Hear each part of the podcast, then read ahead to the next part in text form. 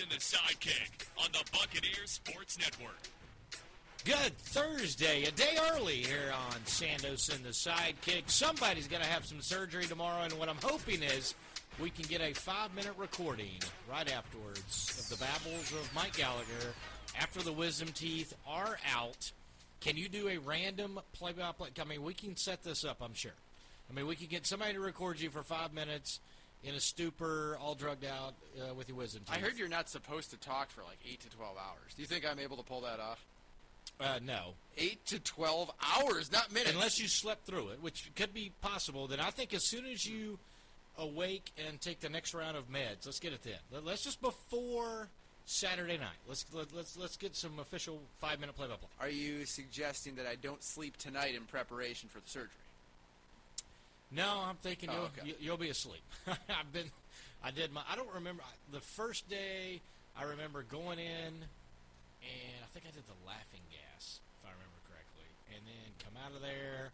And I remember getting home and dribbling, just slobber Yeah. all over me, and then I pretty much don't remember until like later that afternoon, the next day, is my first real recollections of anything going on. So Like I- actual memories, like you didn't have Right, I don't- Wow. I, I- my buddy came over, rented two movies, and apparently I sat on the couch and slept through two movies while I watched two movies. So I appreciate my buddy coming over, but uh, it was to no avail. I think I was a senior in high school, maybe during Christmas break. Well, these have to be really stupid movies. Like, am I going to be in any state where I'm going to be able to comprehend like plot twists? No, you need like National Lampoon, stupid, funny, slapstick. You know, Vince Vaughn. Dark Side of the. Ring. I'm in the middle of that. Uh, No, I wouldn't watch now. that. Dark, No, Dark Side of the Ring. I wouldn't watch that. I'd watch Okay. uh, any slappy slapstick Adam Sandler.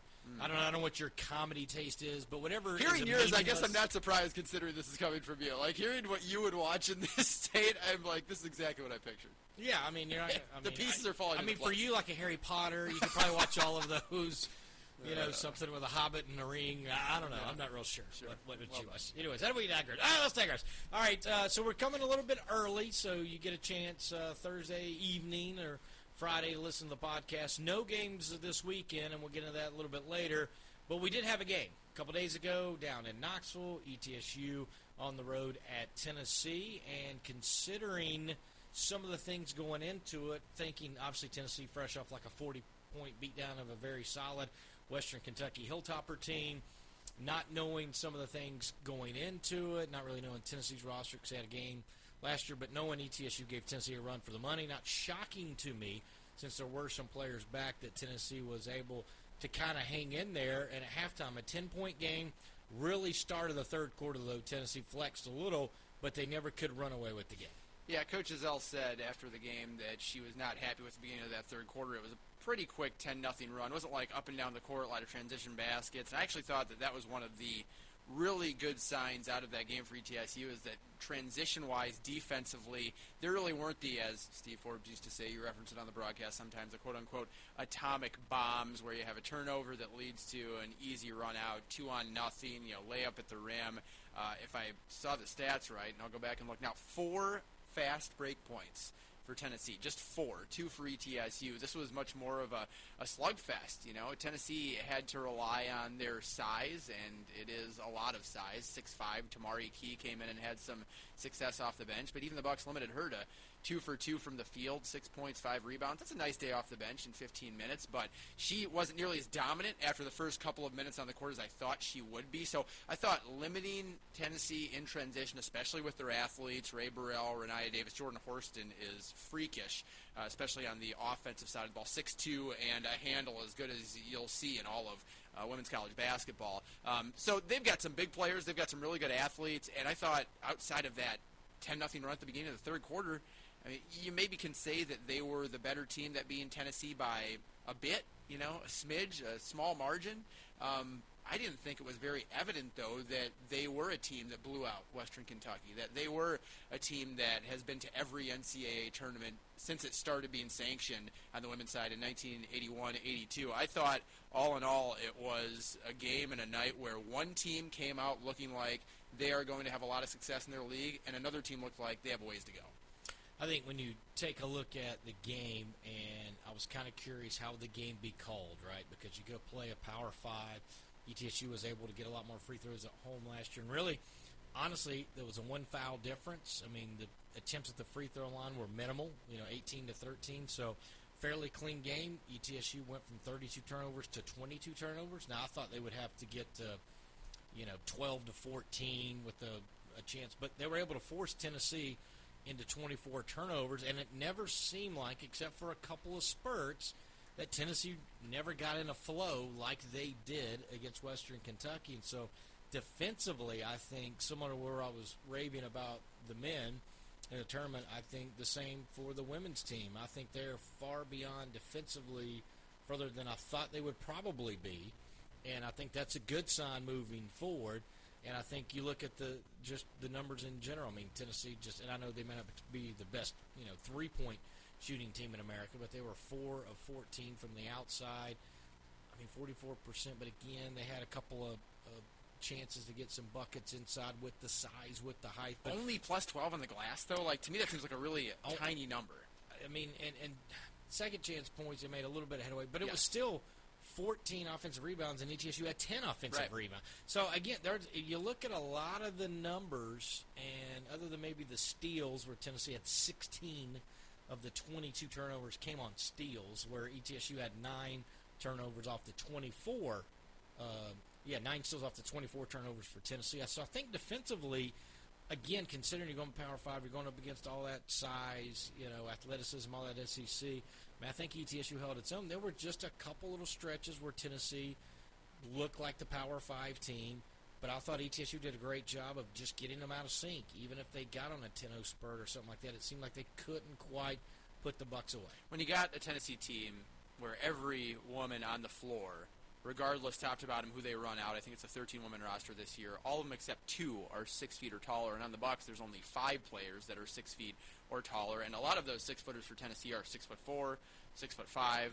Uh, Cassie uh, she's six foot four. You know, Key, as I mentioned, six foot five. The guards are huge, and so you're giving away sometimes six or eight inches in those matchups. And so to only be minus 12 after Tennessee out rebounded Western Kentucky, I think it was 56 to 32. Uh, really impressive, I think, for the Bucks. They're going to be a team that I think scraps and goes and gets loose balls and team wise, and you can see this in Kaya Upton's numbers eight rebounds the first game, five in the second game. Team wise, they're all going to crash the glass. Uh, I thought Jakhyia Davis was great again, and she's the first player uh, in the Ezell era that is a freshman to have led the Bucks in their first two games of a season in scoring. So only freshman over the eight years Coach Ezell has had here to lead the team in scoring her first two collegiate games, 11 points, six rebounds. Really enjoyed being back in front of her home fans. Uh, there weren't as many fans there. I know they reported 2,200. I said about 12 to 1,500, and some others that were there that I talked to thought that both of us were extremely high, and it was less than a thousand. But Bearden High School, Knoxville native, uh, she didn't look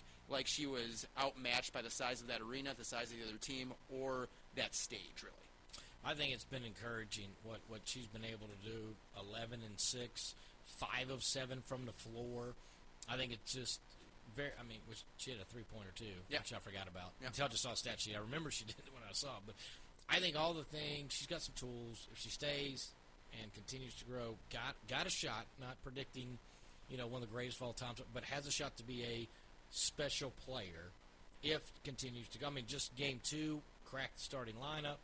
I think it's also going to help once Elise Stafford starts to get some shots to go down. Once Jasmine Sanders starts to have, because those are two scores that I think are not going to continue strong. Similar to talking about the men, there's some similarities between the men's and women's teams this year as far as on the floor and some statistical things. I think, but I think Elise Stafford's going to be the player that we know she is. And Jasmine Sanders, we've seen in practice last year when she couldn't play, and so far this year hasn't translated yet. But again, we're talking about those players size, athleticism going up against Tennessee. Having maybe another struggle against Vandy. I'll be curious post Tennessee Vandy how those two players go because as they get better, I think that only opens it up more for Jakhyia Davis. I'm not worried about Jasmine Sanders. I think the expectation with her when she was getting her feet back under and maybe even throughout the year, and uh, hopefully not as much in her senior year, but I think the expectation was she was going to be a streaky scorer. Uh, that high arcing long range three, you know, there's a lot of room for error with that.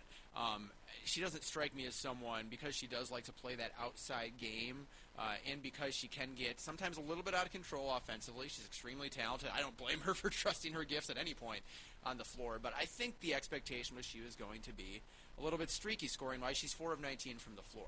Um, the thing with Elise Stafford, and this is what does concern me about Elise, is I didn't think she had a particularly good fall and lead up to the season. Um, I was probably at you know 12 to 14 practices from um, I'd say beginning of September on, uh, and uh, it just didn't look like a player that was going to take giant steps forward.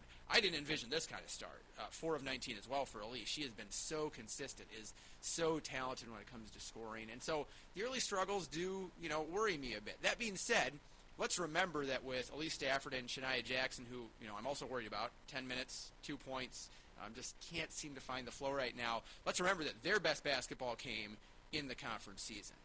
They are only about a year and a half removed from barely playing at all on this team. So, yes, while production wise right now, considering those are your top two scorers returning from last year's team, there is reason for concern.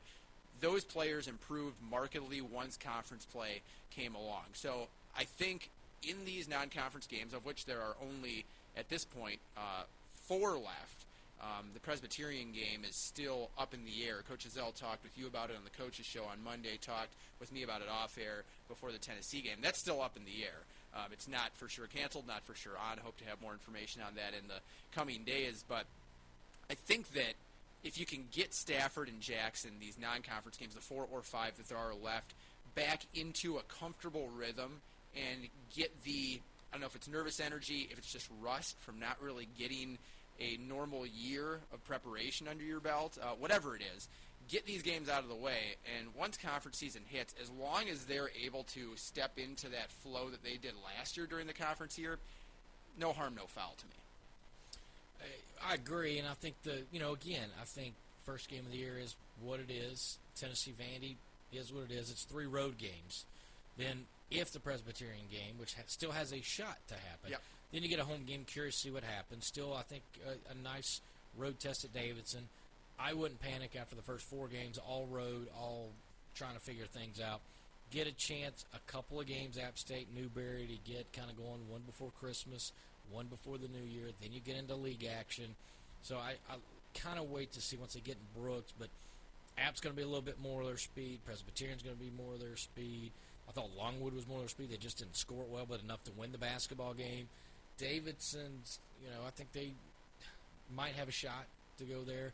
If they get some shots to go down, they certainly have a great opportunity uh, to go down and beat Davidson there in uh, Lake Norman, North Carolina, just north of Charlotte. So I think there's an opportunity for them to get better. Certainly, you would assume people can get right in Newberry. No offense to Newberry, but that should be a get right game right before you get into league play and, and the action. And I know that's going to probably change uh, here in a day or so as well.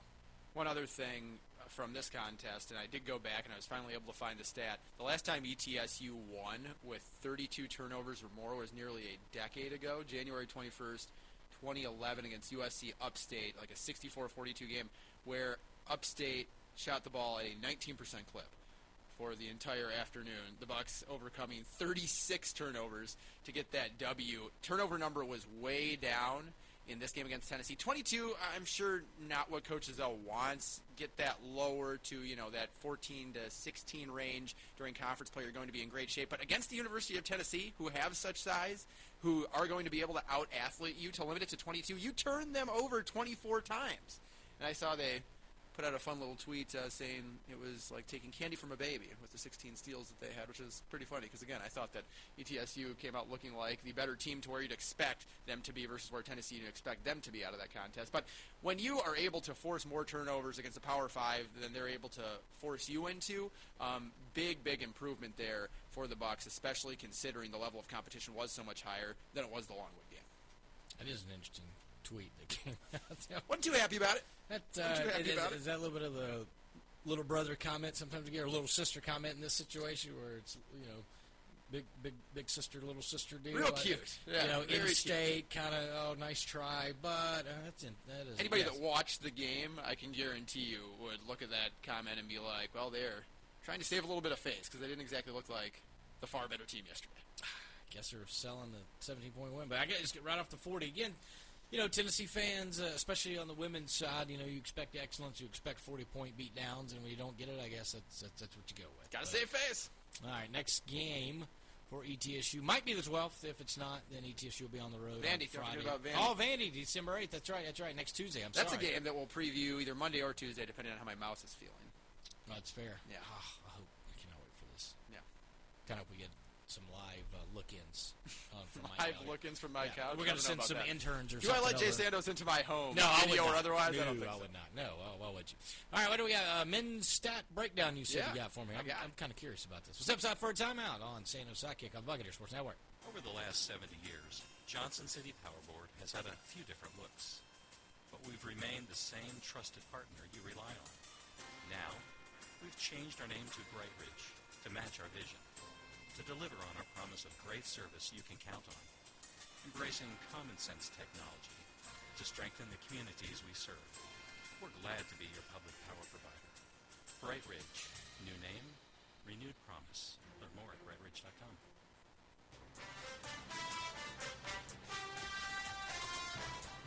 The biggest stories, the hard-hitting details, the in-depth investigative reporting you've been craving, all can be found at ESPN, The Athletic, and the Associated Press. Now here's someone not named Adrian Wojnarowski, Ian Rapoport, or Bruce Feldman.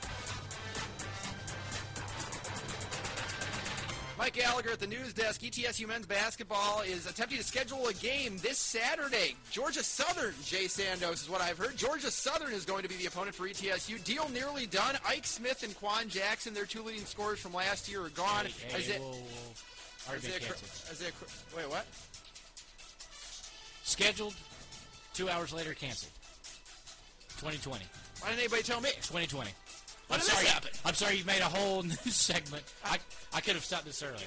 I didn't. Uh, So I got to cut off the news. Like this is not news. I am. uh, I mean, it was Not new, it reporting. was news that we had a game. It might be news that we canceled a game. It didn't even hit anybody's schedules. But uh, yeah, for about two and a half hours, we had a game on Saturday Really? in Freedom Hall. And that And is now not it- a thing now. It is not. Because it is not. My sheet says that I No, should. wrong. It says make news You- announcement. You have No? This is 2020. No. This is this is the the vid, the COVID. I had a lot This more on. Georgia Southern. I mean, No. I just no, you don't. Okay. No, I mean you can have more, but they're not going to play. No. So unless um, you know some Sun Belt basketball fans really want to hear the breakdown, that uh, that that's very unfortunate. But that's the way it went. We uh, Sounded like we were close. we were frantic mode, make sure Freedom Hall was ready, Hmm. getting ready to put out the release, waiting on the typical, waiting on the contract to come back signed, and then it uh, yeah we're not going to do it. So That would have been crazy. A little three-day buffer for you to get a whole stadium ready and get the news out and get the teams ready. Mm-hmm. we could have had you in the studio, all Yeah. uh, yeah, wisdom teeth out, yeah, uh, that's right. cotton balls. And, Everybody has to spring into action. You know, that, that's how I'm it works. saying, are you a team player or are you not? Do you play hurt or do you not? You're a broadcaster. Of course you don't play hurt. We don't play. Well, sorry for uh, the false alarm. I guess that's. Got uh, uh, wow. got excited. I've got like Elijah McCadden stats. He's a leading scorer. No, you're not Yeah, interested. I'm, no, no, I'm not. Okay. Well, What else um, you got? I blew up the whole segment. I mean. Uh, I was looking forward to about a 15 minute, you know, back and forth on Georgia Southern. Ahead. I got plenty of Georgia, uh, Georgia Southern stories because if we I bet you if do. we would have played down there, the one thing that they did have going for them was the broadcast booth for the visiting team is in a crow's nest up in the rafters. So they've already been working on social distancing for like 30 years for the opposing I see. play people. But this game was supposed to be here. But this game Yeah, was okay. going to be in Freedom Hall. not so happening at all. go. Yeah, it's not there. Sorry. So you, you Okay, got well, fans excited for like 10 seconds, and then I ruined it. Now, now you made me be the bad guy, so I don't appreciate that. Well, I always do like doing that. Uh, let's go over some stats. I, I want to just talk about the progression from 2018-19 team to 2019-20 team, and then kind of bring it back to the first three games here. And I know you kind of nod off whenever I go into a long rambling dissertation, and no one blames you. But uh, this is going to take me like three or four minutes, you know. So I'll wake me. I'll wake you up when it's over. Um, Jason Shay has been here for all these years. That's obviously the common theme, and the strides were so big last year. I'd like to look at those first three games this year at the Gulf Coast Showcase after we go through these. So I'm going to go over the top 50 E ETSU stat categories, not our 50 stats, just what they were top 50 in in the nation in stats in 2018-19, the strides made in 2019-20, and where you think strides need to be made this year to get back to those top 50 type performances. So, second in the nation in rebounding margin in 2018-19. You remember that it was Jeromy Rodriguez, Mladen Armas took a little bit of a step back in that category in 2019-20 because Rodriguez was out for seven weeks with a foot. Mladen Armas, of course, transferred to Boise State. Still, though, 48th in the country. 30th in the nation in the 2018-19 season in assists per game. Your top six in assists came back, slid a little bit to 108th in the country in assists. 14th in the nation in field goal percentage, 27th in the nation in scoring margin, 35th in scoring offense, 49th in the nation in steals. Now, you're outside the top 150 in fouls, turnovers, field goal percentage defense, free throw attempts, free throws made, free throw percentage, three point percentage defense, and turnover margin. Go to 2019 20 fast forward had so much back, had so much talent on the floor. You were 17th in the nation in field goal percentage, 26th in free throw attempts, 43rd in free throws made, rebound margin 48, scoring defense 25th, scoring margin 8th in the country, scoring offense 46th, steals 12th, three point percentage defense 35th, total assists 43rd, turnover margin 15th, turnovers forced 33rd in the nation. There were some areas that were still not quite where you'd want them to be, but you listen to those two categories, 2018-19 to 2019-20, you heard a lot more top 50s in 2019-20. Some things the Bucks did not improve. Still fouled a lot, and that's one of the directions I'm going with this. 277th in the country in 2019-20 after being 232nd in the country in 2018-19. Did get more turnovers and held opponents to seven points per game below what they did the previous year. So those fouls really didn't hurt ETSU. If anything, maybe it was the smart fouls, the uh, those fouls that would limit easy points. Uh, fewer turnovers offensively in 2019-20.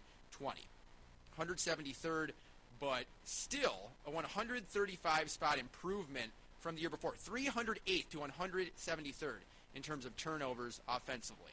Field goal percentage defense went from 159 up four spots from the year prior. So you're 163, one up to 159, still outside that top 150. Free throw percentage, you're 225th in 2019-20, but that was up 77 spots from the year before, so still outside the top 50, but still improvement. And then rebounds per game, we talked about, they're 166, down 152 spots.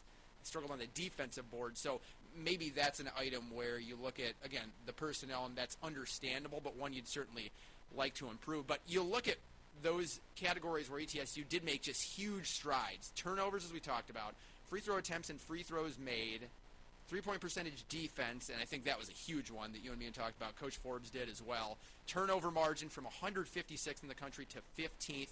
Three point percentage defense was 330th to 35th, a 295 spot improvement. Field goal percentage defense, just up those few spots as we talked about. Really, the only thing, aside from rebounding where you took a step back, the only thing where there weren't market improvements in areas that the Bucks were trying to address and go out of their way to get that much better in was fouling. Look at those first three games for ETSU this year. He had 26 fouls. Game one, I believe it was 20, then 17. Already big improvements, and I know that's something Jason Shay talked about after day one of the Gulf Coast Showcase. Listening to all those stats, where the Bucks improved from 2018-19 to 2019-20, knowing what Jason Shay is emphasizing as you do, because you talk a lot to him, not only on air but off air. Where do you think this team is going to need to address in order to be a team that's a 2019-20 where it's complete, well oiled and together for the most part, um, versus the 2018-19 team where there was maybe still a lot of individual ball, some areas where the Bucks looked at and said, "Wow, we're not good at this." There really wasn't much of that from ETSU last year. You, you had a hard time finding something the Bucks did consistently not up to par. What do you look at with this year's team, knowing what Jason Shay and Steve Forbes improved upon from the 2018-19 to 2019-20 seasons? I, I think it's mainly offense right now. I think the rebounding was much better than I anticipated, and other than Terry Taylor being a Player of the Year in the OVC being Terry Taylor down at the tournament, where nobody stopped him from 20 and 10 in every game, no matter who he played. Other than that, I thought ETSU did a great job rebounding, gang rebounding. Different people leading the rebound. Different. I think there were four guys that had eight or more rebounds in the three games. There were six guys that six or more rebounds in games. So I think there is a a good chance for the gang rebound mentality. Sort of nobody is sitting back, and sometimes I think that was the problem last year was people when Jeromy Rodriguez was in the game, people just assumed he was going to go get it, and sometimes they didn't help out, and that led to different uh, opportunities for teams, or he couldn't get the offensive rebound because he's the only guy going for the offensive board. I think rebounding is a thing that has impressed me and will might be better, will be the one uptick, but offensively, the offense, the efficiency, which I don't know if you read it or not, but I know that's down quite a bit from where they were. Now, some of that's because they're not hitting open shots, not a bunch of other things. I think offensively, shooting the basketball, they've got to improve. I think assists, decision making, turnovers, they've got to improve. I think it's more on the offensive end. Right now, defensively, they look pretty good. Um, they're defending the three point line. That was a huge emphasis last year. Coach Shay was certainly there and listening to that when they had to try to defend the, the three point line because the year before, I think they'd given up the worst or the highest percentage uh, of threes overall season uh, in the history of the school. So I know, and I know the game has turned into more threes, and they're developing more three point shooters. But certainly that's something ETSU is trying to focus on. So defensively, you know, besides fouling, and I, I think some of that at the tournament got better as the teams got in a little bit of a flow. I think some of that got better. The referees got a little better of a flow. I, I mean, I think game one was game one for everybody, uh, at least uh, down at the tournament. There were uh, 46 fouls in the ETSU game. There was 47 fouls in the second game. The third game, I think they had 41 fouls, and in the next ETSU game was 38 fouls, and, and then it went down. So the fouls went down. Players figured out. I think the referees again maybe figured it out, called it a little bit different.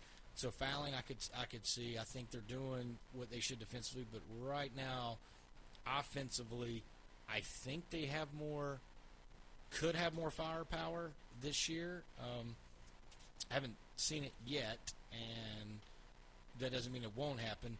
You know, and there were times that I think last year's team had, you know, what was it, seven, eight different scores. I think it had seven true different leading scores. They had an eighth guy tie uh, for the most points. You and Kevin Brown can argue about that all day. Right, and but still, there's eight. I mean, I could see this team having the possibility of seven or eight different guys, but I really think when it's all said and done, there's going to be two or three more of the 2017 like a three-headed monster type attack than maybe last year with that. And again, you can get I think a game where uh, a size a decade could could get you 12 or 14 and lead in scoring. I think there's you know certainly Serrel Smith hasn't shot the ball real well, particularly yet. You saw that Ty Brewer has the ability to do so. David Sloan's probably got the ability to do it. We know what LeDarrius Brewer. I think Damari Monsanto.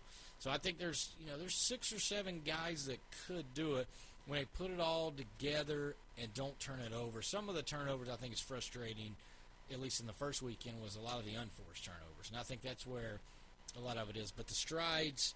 I think have to be made more on the offensive end right now. Now that could change once you get into league play, but right now I think defensively they're doing a pretty good job. So knowing the Bucks were top 50 in the nation last year in field goal percentage, free throw attempts, free throws made, scoring margin, scoring offense, total assists, and turnover margin, and went from 308th in the country in turnovers to 173rd from 2018-19 to 2019-20. Went from outside the top 150 in the country in free throw attempts and free throws made to top 45 in 2019-20. That their free throw percentage went up nearly 3%, and that their turnover margin went from 156th to 15th in the country.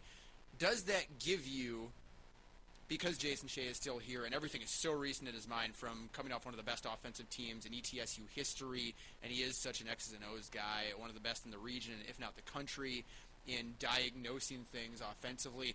Does that give you extra hope, extra faith that these offensive struggles are just that? Offensive struggles early rather than something that'll stick with the Bucks long term.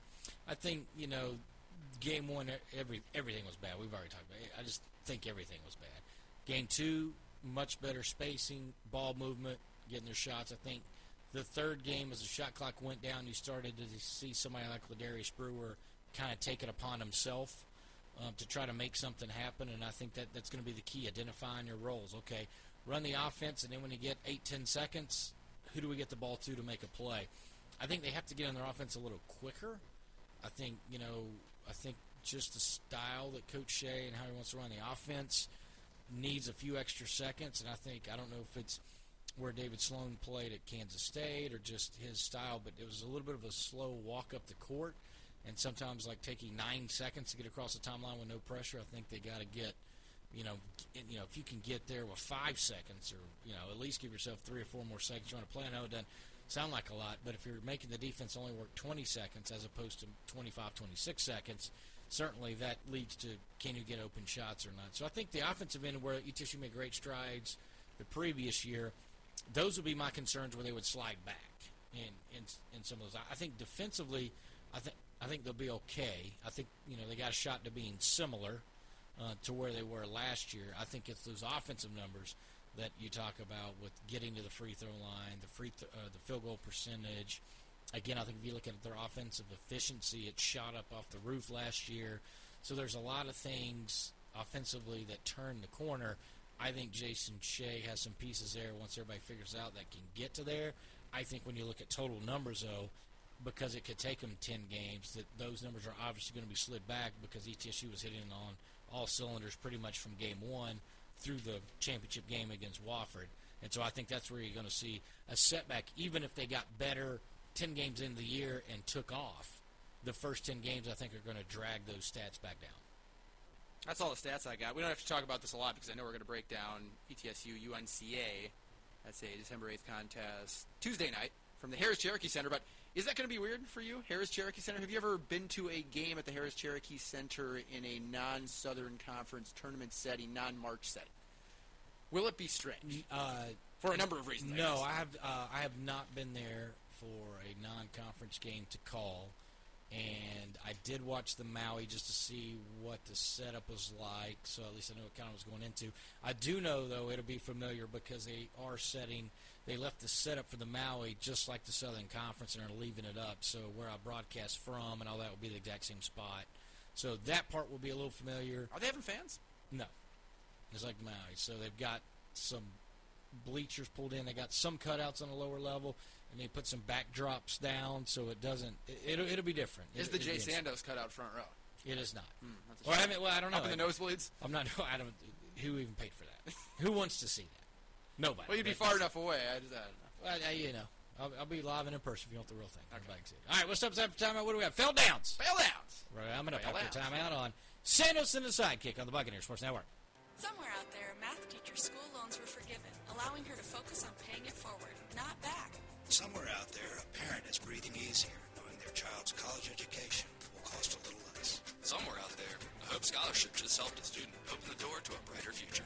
And they all have players like you to thank for the five and a half billion dollars raised for education. Because every time someone plays the Tennessee Lottery, education wins. The Tennessee Education Lottery. Game changing, life changing fun.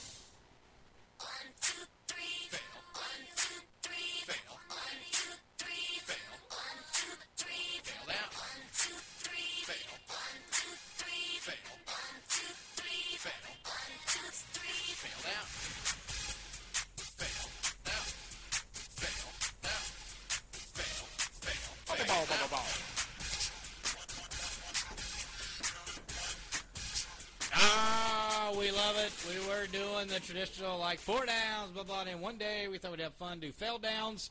It is now taken over. Fail downs, number one. First fail.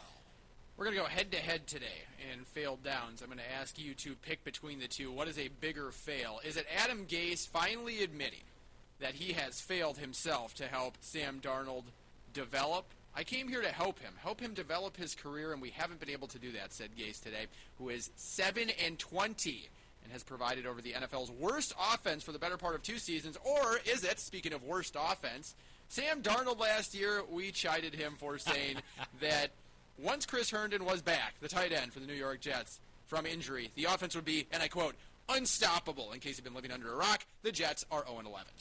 I just want to state for the record that because we remembered that quote last year, that we both tried to draft him and you beat me to the punch. and fantasy football is our last true. pick of the of the draft just because of that quote. And he is a championship tight end that nobody's ever heard of. Uh, it's clearly Adam Gase, and uh, the fact that he's saying it, I don't think makes anybody feel any better, and I think that's the final nail in Scott. What what else was his job to do? I, I don't I don't know. He's he was clearly good with Ron Tannehill, right? He was clearly good with some others. I, it's amazing me when you get these quarterback uh, whisperers and all these people that are genius with that or a position, and you get them in a head coach, and it just everything. I don't know if everything else overwhelms them, or if they're just some people destined to be good at a particular thing. Then that's all they have to worry about. But to me, the fail is Adam Gase. Second fail. Samford schedules Division Three Greenville University. I believe they're Division Three. Yes, they are. I know the Division Three level well, and I can tell you there is some decent basketball played there. In some places, there is some bad basketball played. In other places, actually, kind of middle of the road basketball is Greenville. If you look at the record last year, 14 and 13. This is a team that led the nation with I think I saw 128 points per game last year. This was an exhibition with Samford. And the Bulldogs proceeded to put up 174 points. 174 points. And I thought even worse than going and trouncing the Division Three side by 75 was the tweet after that said, "Welcome to Bucky Ball." Your guy Bucky, the new head coach down there. There's a much better Bucky in the SoCon, and it resides at ETSU. That kind of quote unquote Bucky ball, I'm not sure is exactly good for basketball. Um, now I'll say this about Greenville: they have scheduled a bunch of Division One. Some of these are not exhibition games. I think I saw that Illinois State last night, who put up 177. Uh, so Samford's not alone in this case. 177 against Greenville, 177 to 108 the final. Uh, they scheduled five at the beginning of the year. So Greenville may be asking for this just a little bit, but the welcome to Bucky Ball, I, I don't know. Not a big fan of the tweet, not a big fan of the message, but there is perhaps a second Southern Conference men's basketball fail that tops that. Did you see Winthrop live and their trolling of the oh UNCG fans? Our, guy- our guy, Mark, Mark Zanetta, our guy Mark. Can you please walk people through exactly what happened here? Because it's kind of convoluted in the sense that the game was supposed to be played, then wasn't played, but then was back on, and UNCG fans were just trashing Winthrop for being scared to play them. It, it, it, it's honestly the, and, and in fairness to everybody, and we saw this even with like uh, Kirk Herbstreit's bought into it. it. Is like if if there is a game canceled and somebody can't play, COVID is the excuse, right? It's the ultimate excuse for everything. And so what they've now people have gone out and said is basically if uh, yeah, because of COVID, like Florida State and Clemson, like it's only because you're scared, you don't want to play, you should forfeit. These games don't count. I mean, we saw at the high school level locally for for Kingsport Dobyns-Bennett. And you can go look that up with TWA in a playoff game. But it, it's the number one thing that's sort of kind of happening now. If something happens, they end up getting the game played, and then Winthrop ended up winning, and then all the fan base trash talk, which again ETSU uh, probably leads the charge in fan base trash talk, which I like, mainly because ETSU backs it up. But uh, and sometimes they don't. But I like the fact that you know the fans are going at it. Went there. I thought that Winthrop did a nice job when they won. Right now, if they would have lost, you know, did you jump on UNCG? I think most ETSU fans were pulling for UNCG. That's one of those type games you need UNCG to win. I think after the game when it lost, I don't think anybody thought anything about it. But once the Winthrop Live sort of rehashed ah. all the trash talk between UNCG and Winthrop, then all of a sudden put the music and everything else. It was solid. It was, it was and, and most UNCG fans kind of clapped and was like, you know, hey, all right, you won that one. Uh, go. I thought the epic fell of that game was the fact that I had to listen to UNGC quite a bit and UNC Greensville. Oh, so, UNC so Greensville, the worst part of that actual actual nice college mid-major basketball game was the fact that the announcer in the ump center had no idea what UNCG actually was or who they were or what they were. And and I'm not just saying like epic like first few mentions. It was throughout the game and somewhere mid second half he figured out it is Greensboro. So you're saying the fail is between Greenville University and UNC Greensville? yeah, that, that, that's what I think the, the epic fail is. But I do applaud because I enjoy a good play, and and I have been one to jump on uh, some trash talk From has, time to time, you don't do it. I don't. often. I've not done it in. I'm not nearly as uh, bad as I was years ago, and and the first uh, round of social media when I figured out how to use it was bad for Jay, and so we, we finally have, have backed off, and now I very rarely jump in unless some ignorant uh, fan says that a number 10 Big Ten team would win by 25, Right.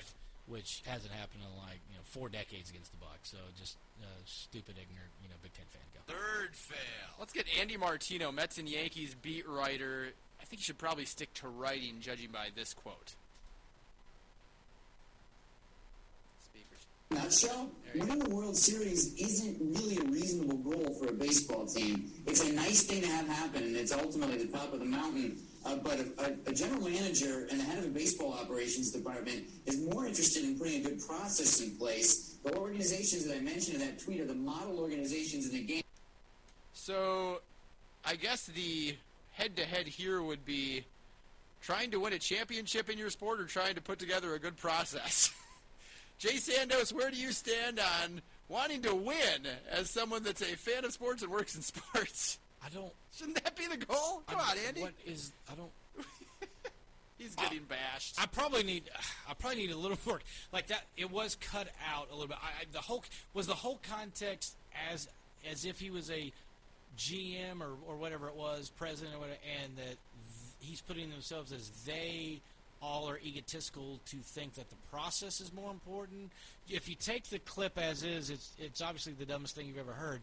But I, I'm curious to like where the conversation was before that because as a as a media guy, I try not to clip out when we have guests and stuff. I try not to clip out something that could be totally done out of context. I've never done that either. Someone checked to see if I still had a brain. It's uh, that does not does not sound like you. But I clearly to win. I, I I can't imagine anybody that works in that business at that high level is like, you know what? We haven't been to playoffs in 20 years, but our process is really good. I mean, part of that process is winning, and so I would assume that winning is the goal if that's what you're directly asking me. But I'm I'm curious to where the conversation was, and was it similar to like, well, what do you think of these? And he's going, well, these GMs, it's more important that they put in the process and they try to sell you on. Well, yeah, because there's only one champion, and you got 32 or 30 GMs or whatever it is, and they're trying to save their job. So I get that part of it. But yes, just taking that quote on face value, that is up there with one of the more head scratching. Uh, Dumb takes of all time. I think that his main issue, because I see where he's coming from. I think what he's saying is that a GM, his job is to put the processes in place so the team can go win. So their job isn't to go win the games; it's to put the process in place so the players can go win the games. But he said it's not a good goal to go and try and win a World Series.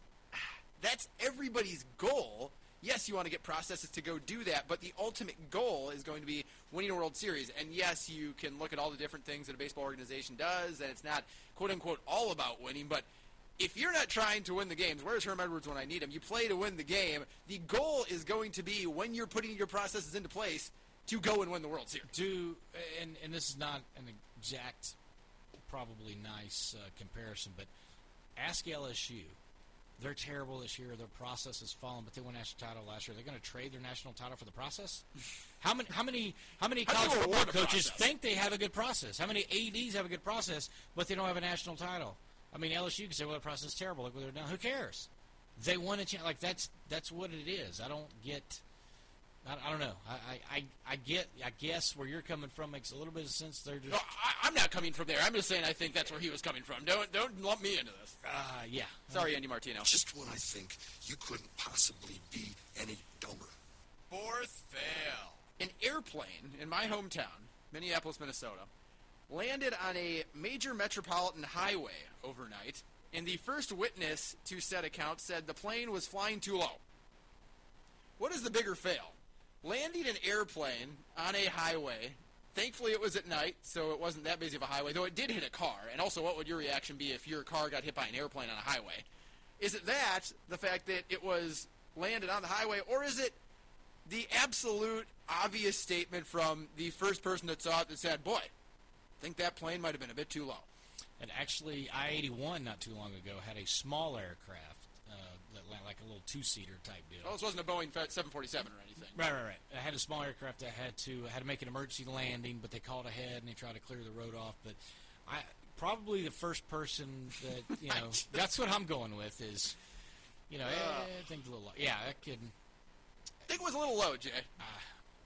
Well, it just doesn't look like an airport, so why would it be flying so low and land on the road? That just seems like that plane was too low, not high enough in the sky. Yeah, dear, I think this thing may land on my head. Uh, you know, it probably needs to get a little higher. Probably needs to be above the power lines. I could see somebody with the generic. Yes, that's that's like the the person interview about the sound of the tornado. Correct.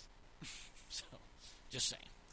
Uh, I think it's time for bold predictions. Let's get at it. Ooh, am I winning? Uh, you are not. Tom Brady won't make that mistake again. Antonio Brown to Tampa. Absolutely not gonna happen. Klay Thompson, comeback player of the year. Calling it right now. The season Jim Harbaugh is taking Michigan to the national championship. There's just no doubt the Southern Conference will be playing football in 2020. Wake Forest, L-O-L. Steve Forbes, most certainly, will be back in the blue and gold. Jay Sandos will fulfill his New Year's resolution, 30 pounds down during quarantine. What you just said is one of the most insanely idiotic things I have ever heard. A simple wrong would have done just fine. Do you want to even recap bold predictions from last week? We made three. Each of us had one go off the board because you said that Vanderbilt would lose to no beat Tennessee. They didn't play. And Baltimore Pittsburgh, I made the prediction that those two offenses would combine for 55 plus, but that was before Lamar Jackson and Mark Andrews were ruled out. Thankfully, I was saved on that one because I'm not sure even with those two and their entire complement, there was going anywhere north of 20 in that game. So we were both forgiven on that one. I did get one prediction correct. You did not get any predictions correct. You, for some reason, rode with Sam Darnold and Chris Herndon, as well as Adam Gase, who has failed to develop either into serviceable NFL players. By the way, Chris Herndon this year, 16 passes caught, 133 yards. So not sure the offense has gone from mediocre to unstoppable, or whatever you would say that it was before Chris Herndon. I, I guess disgusting, putrid, horrible, whatever. All the above. You'd like to use. Uh, so I have one prediction correct because I had Jakhyia Davis. I said eight freshmen would lead ETSU women's basketball in scoring in their first game. That happened with Jakhyia. Uh, also said the Brewers would put up 100 points or more in the Gulf Coast Showcase. They got 72, came up a bit short there. And you said men's basketball would average 75 or more. Much to our surprise, the defense is ahead of the offense. Are you going first or am I going first? I get to decide. Go ahead. All right, going first. I'm going to do college basketball. Sunday. Sunday, the, Sunday. The winless Golden Eagles of Tennessee Tech will go into Cullowhee. The 2 0 Catamounts, which will probably be 3 0 because they play a non D1 uh, Thursday night tonight, Thursday when we record this. So they will be 3 0. I'm going with the upset. The Golden Eagles will go to Cullowhee and pick up a victory. Let me ask you this: Are you prepared to do season-long predictions for men's and women's basketball? I will be next week. Okay, you will be next week. I will save my season-long predictions. So I have just uh, two predictions then, because I was going to make an ETSU men's basketball prediction when I gave you a news update about said game that was going to be happening. Uh, that game is no longer happening, and so my prediction is no longer happening. And I don't want to have to have another one forgiven like we did this last time.